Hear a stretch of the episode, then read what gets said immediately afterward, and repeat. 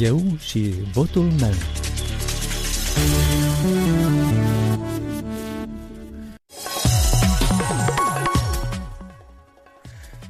Doamnelor, domnișoarelor, domnilor, mici, mari, toți de o vârstă, toți de o teapă, moldoveni și cetățeni, eu vă zic bine v-am găsit în ziua alegerilor. 11 iulie, zi foarte importantă pentru ceea ce va să ni se întâmplă nouă tuturor, nu politicienilor, celor pe care îi alegem, ci nouă, celor care vom suporta consecințele. Ne vom bucura unii, ne vom întrista alții, dar așa va fi, pentru că de rezultatul alegerilor de astăzi depinde viața noastră în următorii 4 ani și e firesc ca Radio Europa Liberă să urmărească acest scrutin într-un maraton de emisiuni, 3 ediții avem, prima iată a început la ora 1, mai avem la ora 3, la ora 6 și după aia sigur că o să urmărim și mai departe pe platformele pe care le avem la dispoziție, în primul rând pagina noastră internet,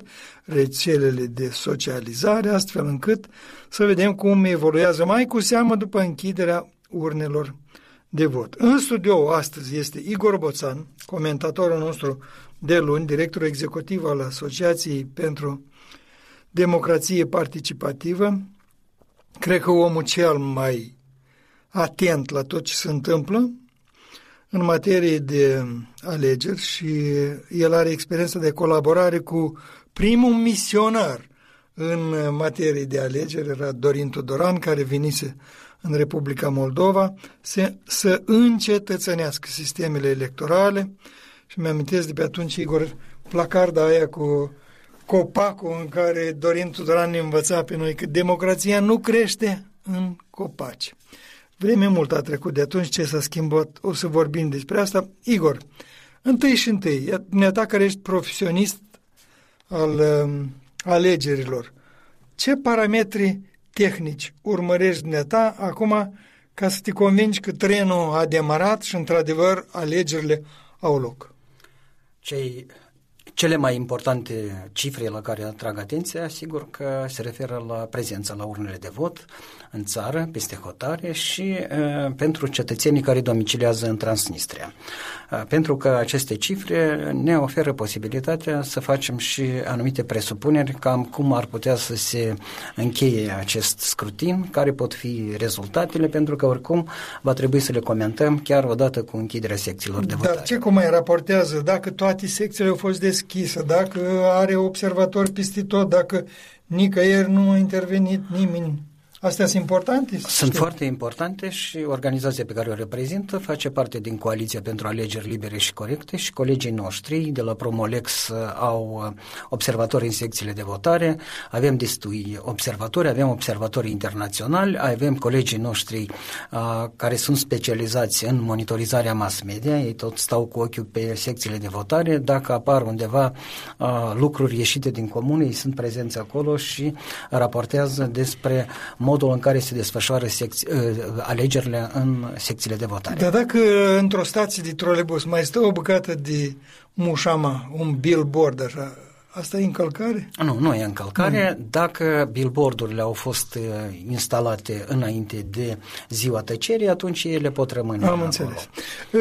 Tamara Grijdeanu, care astăzi își sărbătorește ziua de naștere și este la muncă pentru că își dorește un cadou, știm noi care, noi toți ne dorim acest cadou, să avem ales un parlament.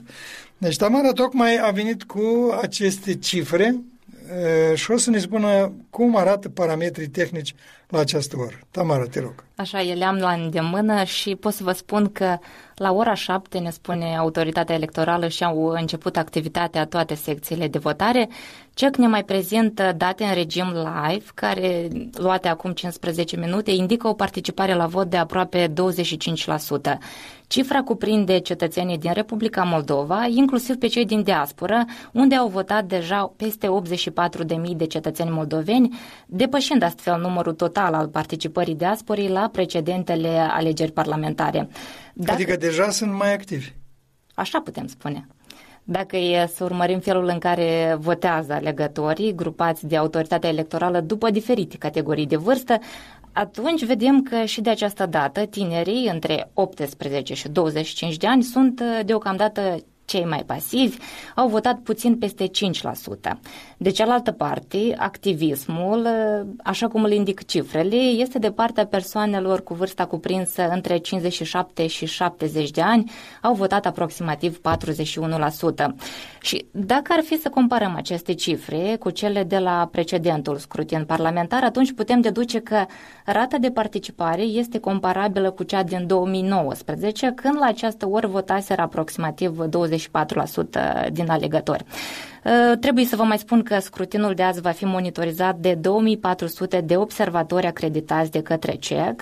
Observatorii Promolex au înregistrat deja unele încălcări la câteva ore de la deschiderea secțiilor de votare și printre acestea se numără întâi de toate 2 cazuri de transportare organizată a alegătorilor din regiunea transnistreană. Promolex a mai raportat cazuri de filmare sau fotografiere a buletinului de vot, deficiențe tehnice la filmarea scrutinului în interiorul secțiilor și 2 incidente de nerespectare a măsurilor anticovid. Cam asta am avut să vă spun. Tamara, dar la prognoza meteo te-ai uitat azi? Că ăsta e un factor foarte important, nu? E soare, e soare. E soare, dar uite că se adună niște nori și parcă se aude ceva descărcări electrice și chiar plouă, așa că poate lumea asta care s-a dus la pescuit și la plajă o să revină acasă și o să revină în secții. Alegerile noastre parlamentare coincid cu alegerile din Bulgaria și pe plan internațional cred că bulgarii ne eclipsează, totuși e o țară a Uniunii Europene, cel puțin eu la Radio France International și la BBC dimineața am auzit în head-uri, în titlurile de știri se spune alegeri parlamentare în Moldova și în Bulgaria. Zic, Doamne, ce onoare, eclipsă, dar onoare, am intrat în tandem cu Bulgaria. Acum a venit momentul să ascultăm un buletin de știri internaționale, pentru că nu ne putem lipsi de această parte apetisantă a fiecărui program și Sergiu Tudos, care e la butoane, o să facă legătura cu Praga și acolo o să îi dăm legătura Oanei Serafim, care ne prezintă buletinul de știri. Bună ziua! Secțiile de votare s-au deschis și în Bulgaria, cum spune Vasile. Bulgarii votează într-un scrutin anticipat doar la 3 luni după precedentul care nu a dat un învingător ce a putut forma un guvern.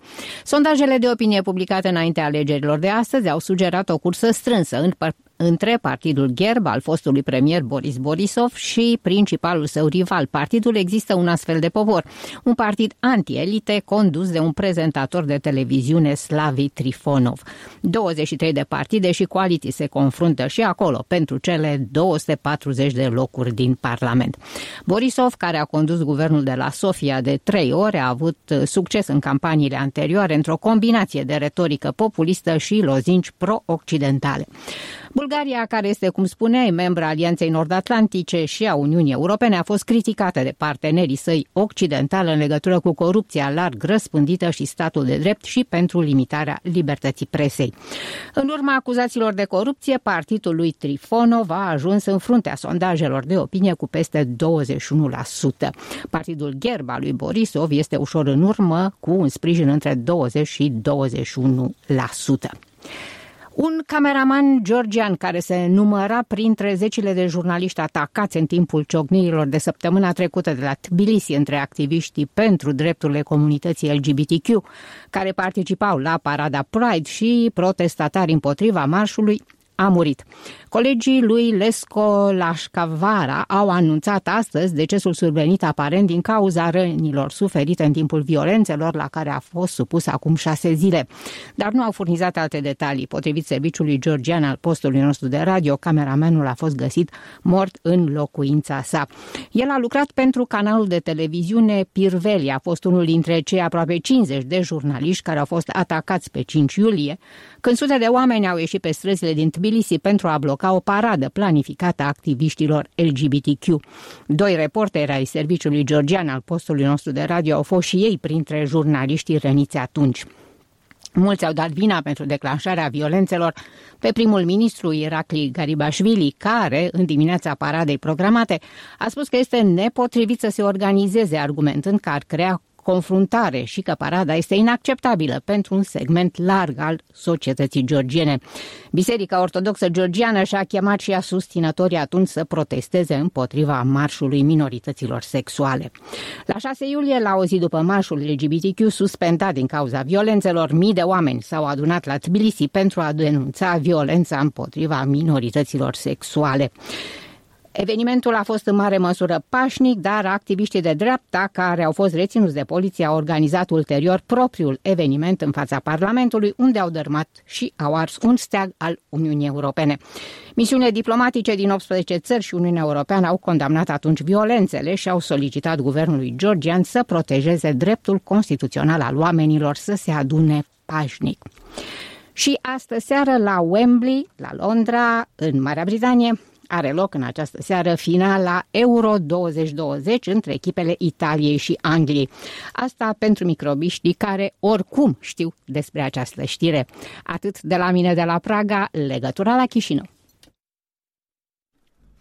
Mulțumim, Oana Serafim. Iată încă un concurent pentru scrutinul nostru.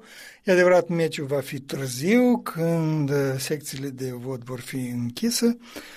Și unii se vor uita la fotbal, alții se vor uita pe monitoarele de la Comisia Electorală Centrală. Revenim în studioul Europei Liberă, unde se află invitatul nostru Igor Boțan, director executiv Adept, cu care discutăm despre miza alegerilor. Iată și Valentina Ursu, care e de față aici cu noi, a făcut un propriul maraton electoral, a făcut emisiunea de la 13 și pe toți îi întreba care-i miza alegerilor. Îl întreb același lucru pe Igor Boțan, prefațând această întrebare cu următoarea constatare. Vă spuneam mai devreme, RFI, BBC și alte posturi prezintă lucrurile simplist, poate, dar simplificând în mod deliberat ca să înțeleagă auditoriile lor că, de fapt, este o confruntare între cei care sunt proestici și provestici. Putem spune așa categoric acum se dă lovitura asta? Cred că putem spune acest lucru și probabil așa și este dacă pornim de la faptul că alegerile au fost provocate de către socialiști care au spus că doresc să curățe calea spre alegerile parlamentare anticipate. După care s-au răzgândit și peste o lună și jumătate și-au dorit consolidarea majorității din Parlament pe care au format-o, dar a intervenit președintele Maia Sandu, care a transmis un mesaj foarte clar. Dar atunci când ei spuneau să curățim Parlamentul de hoți, furăciuni, etc., ei erau siguri că o să vină ei majoritari și o să întoarcă oiștea Republicii Moldova spre răsărit? Cred că atunci își anunțau intenția asta. Cred că da, aveți dreptate, noi ne amintim în luna iulie și în luna august ex-președintele Igor Dodon anunța foarte clar că și era sigur că câștigă alegerile prezidențiale, al doilea mandat, și își dorea foarte mult să aibă o verticală a puterii, domnia sa în calitate de șef al statului, iar în Parlament să aibă o majoritate care să investească un guvern, dar lucrurile au evoluat altfel și ne amintim că în ultima zi de mandat domnul Igor Dodon a spus că oricum guvernul pleacă pentru a curăța calea spre alegerile parlamentare. Noi cu dumneavoastră de multe ori am discutat în zilele de luni și am ajuns la concluzia că sunt prea vizibile discursurile de la Kremlin în ceea ce spune, zicem, partida de stânga. Nu le mai numim, că nu le facem astăzi publicitate. Au preluat, într-adevăr, discursurile scrise la Lavrov and Company? Nu, eu nu cred așa, dar sunt lucruri foarte interesante. Vladimir Voronin în această campanie electorală spunea că trebuie modificată Constituția ca să avem acolo clauza integrării europene. Pe de altă parte, Igor Dodon, un coleg și unul din liderii blocului comuniștilor și socialiștilor, spunea altfel: ne dorim o politică externă echilibrată, înțelegem că nu mai Nu mai e nevoie să insistăm pe anularea acordului de asociere, fiindcă Uniunea Europeană a devenit principalul partener economic al Republicii Moldova, dar vrem un fel de echilibru. Deci dacă ne referim la aceste luări de poziție a liderilor acestui bloc, înțelegem că există o discrepanță între cei doi lideri și există o discrepanță dintre ceea ce spune Moscova. Ei s-au rătăcit în trei mesteci. S-au rătăcit, este adevărat. Dar până la, începând de la faptul că s-au certat ca la gura cortului și acum s-au împăcat, dar uitați-vă dumneavoastră, când ambii cu îndărătnicii spun că președinția sau statul Republica Moldova e condus de ambasadori și de comandamente occidentale, nu seamănă asta cu ceea ce spune Putin despre țările astea care vor să ducă spre Europa? Asta vroiam să menționez.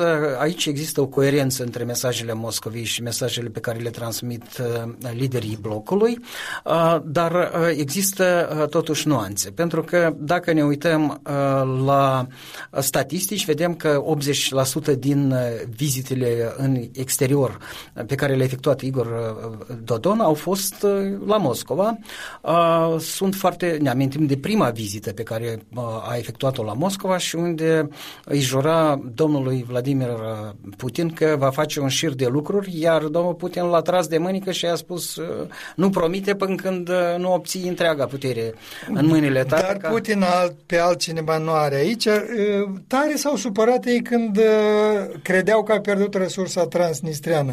Atâta monedă s-a bătut pe secțiile astea pentru transnistreni și au pus capac când au protestat în fața Curții Supreme de Justiție. Vai de mine, rodina va pasnă. Acum 2 săptămâni, unul din liderii acestui bloc a oferit un interviu pentru presa rusească în care a dezvăluit că își doresc foarte mult ca cetățenii noștri din Rusia și din Transnistria să vină masiv la secțiile de votare, astfel încât să-i ajute să încline balanța. Informațiile alea care au apărut că s-au plătit și bani inspiră încredere? Astfel de informații trebuie verificate, dar spusele în cadrul unor emisiuni a liderilor acestui bloc ne spun foarte clar. Am înțeles. Noi avem o relatare de la Varnița, unde este corespondenta noastră Eugenia Crețu, și am să rog pe Sergiu să ne dea reportajul, să auzim ce se întâmplă acolo.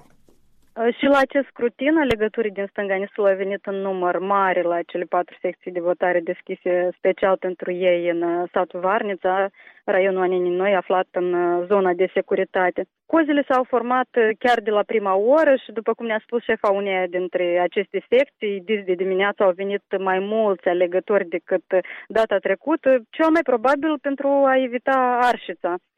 Oamenii cu care am stat de vorbă susțin că au ajuns la Varnița cu mașinile proprii sau cu transportul public. Totuși și de această dată există suspiciuni că cetățenii din Stânga Nistrului ar fi aduși în mod organizat la urne și ar fi plătiți pentru a-și da votul pentru un anumit candidat. Ca și la alegerile prezidențiale, veteranii ai războiului de pe Nistru s-au organizat și monitorizează transportul care intră în localitate.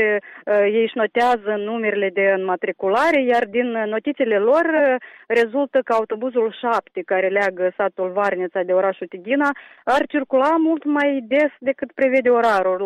De asemenea, ei au observat că mai multe taxiuri fac curse repetate și, din ceea ce spun ei, au aflat că alegătorii ar fi fost organizați din ajun și ar fi fost plătiți cu 500 de ruble transnistrene pentru un vot. Și pe grupurile de pe unele rețele de socializare circulă informații precum că angajații mai multor întreprinderi controlate de un important om de afaceri din regiune ar fi primit indicații să meargă la vot și să pună ștampila în dreptul unui anumit partid. Poliția asigură ordinea publică, dar nu oprește pentru verificări vehiculele auto, atâta timp cât Comisia Electorală nu a interzis transportarea organizată a alegătorilor. Deocamdată nu au fost înregistrate tensiuni sau incidente. În total, pentru acest scrutin au fost deschise 41 de secții de votare pentru alegătorii din Stânga Nistrului. Atât de aici, deocamdată. Eugenia Crețu semnează și un reportaj video, vă îndemn să căutați pe pagina web a Europei Libere, dar și pe rețele de socializare, o să fie și relatarea video, cu imagini sugestive. Acum s-a bătut foarte mult de monedă și pe diaspora. Valentina Ursu este cea care a vorbit cu regularitate cu reprezentanții ai diasporii. Valentina, acum, poți să ne spui ce atmosferă domină la aceste secții și dacă s-a meritat atâta bătaie de cap pentru un număr maxim de secții?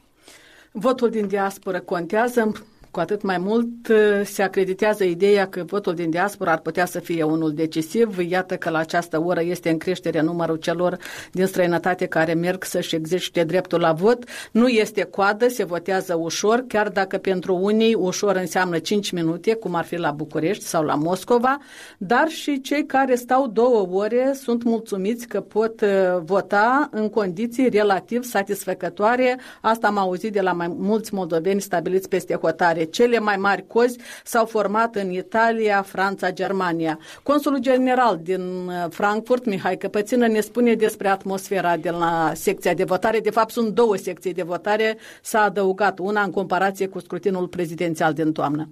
Foarte multă lume au decis să vină la primele ore să voteze. Au venit pe la orele 4-5, erau deja aici și sperăm în 2-3 ore să se diminueze de rânduri. Cetățenilor le recomandăm, care sunt la o distanță mai mare de Frankfurt, este aceeași distanță de a parcurge drumul până la Nuremberg, München sau Stuttgart, ar fi mai comod pentru ei, pentru a se deplasa la acest secție de votare, pentru a evita acest rând de așteptare. Dar procesul de votare merge foarte bine. Sperăm că vom reuși să satisfacem toți cetățenii ca să-și poată exercita dreptul de vot. Aglomerație în vest, aproape pustiu în est, cel puțin asta am aflat de la un moldovean stabilit în Federația Rusă, Vladimir Chitzcar, printre primii moldoveni aflați în Federația Rusă și a exercitat dreptul la vot în această dimineață și iată ce ne-a spus el. Trebuie să ieșim, să schimbăm soarta țării noastre. Ce schimbare doriți voi să se producă, iată, în urma acestor alegeri parlamentare anticipate? Să schimbă regimul politic, să schimbă țara, să schimbă toate chestiile care sunt acum în politica țării noastre, pentru că e corupție, noi vedem ce s-a făcut până acum și cum dorește să schimbe, cum vrea să schimbe situația. Să ajutăm statul să aducă schimbări adevărate.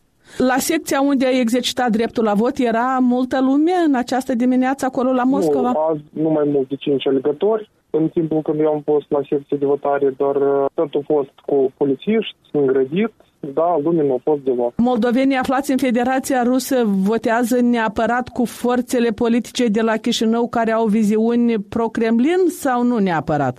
Я знаю много людей, которые безусловно голосуют за тех, кто симпатизирует кремлевским силам, прокремлевским, но и немало тех, кто как раз в другом векторе, в проевропейском векторе. Валентина, acum, după ce ai făcut atâtea emisiuni și dialoguri cu diaspora, spune-mi, te rog, cum se întâmplă că ăștia din Occident sunt gata să facă sute de kilometri, cheltuie foarte mulți bani ca să ajungă la secții, iar cei din Rusia care ar trebui să sprijine partida lor, da? Săcerea și Ciocana, etc. Ei de ce sunt, ai ghilimele, mai inerți, ca să nu le zic leneși? Cel probabil influențează foarte mult și sursele din care se informează. Pe de altă parte, totuși, cei care s-au integrat bine în societatea Federației Ruse, care cunosc limba rusă, ei au predilecție pentru a se informa mai mult despre actorii politici de pe șichierul de stânga, dar nu neapărat și, apropo, nu doar Vladimir Chitzcar, cu care am vorbit în această dimineață, dar am mai reușit să vorbesc și cu alți reprezentanți ai diasporii din Federația Rusă și spun că nu este adevărat să se acrediteze ideea că cei aflați în Federația Rusă au îmbrățișat vectorul pro-estic și nu se gândesc la viitorul Republicii Moldova, pe care îl văd și ei mai aproape de Uniunea Europeană, europeană, pentru că UE oferă prosperitate, pentru că în UE legea e pusă în capul mesei și toți cetățenii și-ar dori ca și aici în Republica Moldova să se edifice statul de drept și în fața legii să fie toți egali. Domnule Igor Boțan, în legătură cu asta vreau să vă întreb. Nu doar Igor Dodon, scuzați, și cu Vladimir Voronin au impresia greșită că ei, ca niște generali, arată direcția și toate oștirile astea răsăritene se mut încolo unde arată ei, că, sau chiar și ăștia de dreapta, când spune ei votați cu noi, ei se aruncă ca în gol. A trecut vremea asta când alegătorul este așa de cuminte și ascultător și se mișcă după cum arată degetul liderilor. De mult a trecut aceste timpuri și ne-am convins la alegerile prezidențiale, când un anumit concurent electoral aștepta că în Federația Rusă cetățenii îl vor vota pe el, dar s-a dovedit că cetățenii noștri din Federația Rusă au votat cu totul asta alt concurent. Eu spus baba de la Itulie.